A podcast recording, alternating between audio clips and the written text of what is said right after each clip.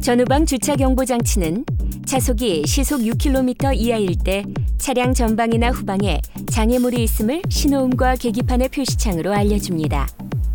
차량 후방에 약 1.2m 이내에 장애물이 있을 경우 계기판에 장애물이 있음이 표시되며 신호음으로도 장애물이 있음을 알려줍니다.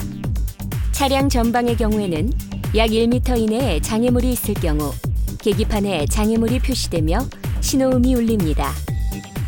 주차 경보 장치가 장착되어 있더라도 주차 시에는 반드시 눈으로 직접 물체를 확인하십시오.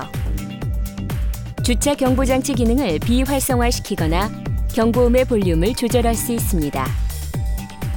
와이퍼 레버의 스위치를 눌러 계기판 표시창에 환경 설정에서 전후방 경보 장치 기능을 설정 또는 해제할 수 있으며 경보음의 볼륨도 조절할 수 있습니다.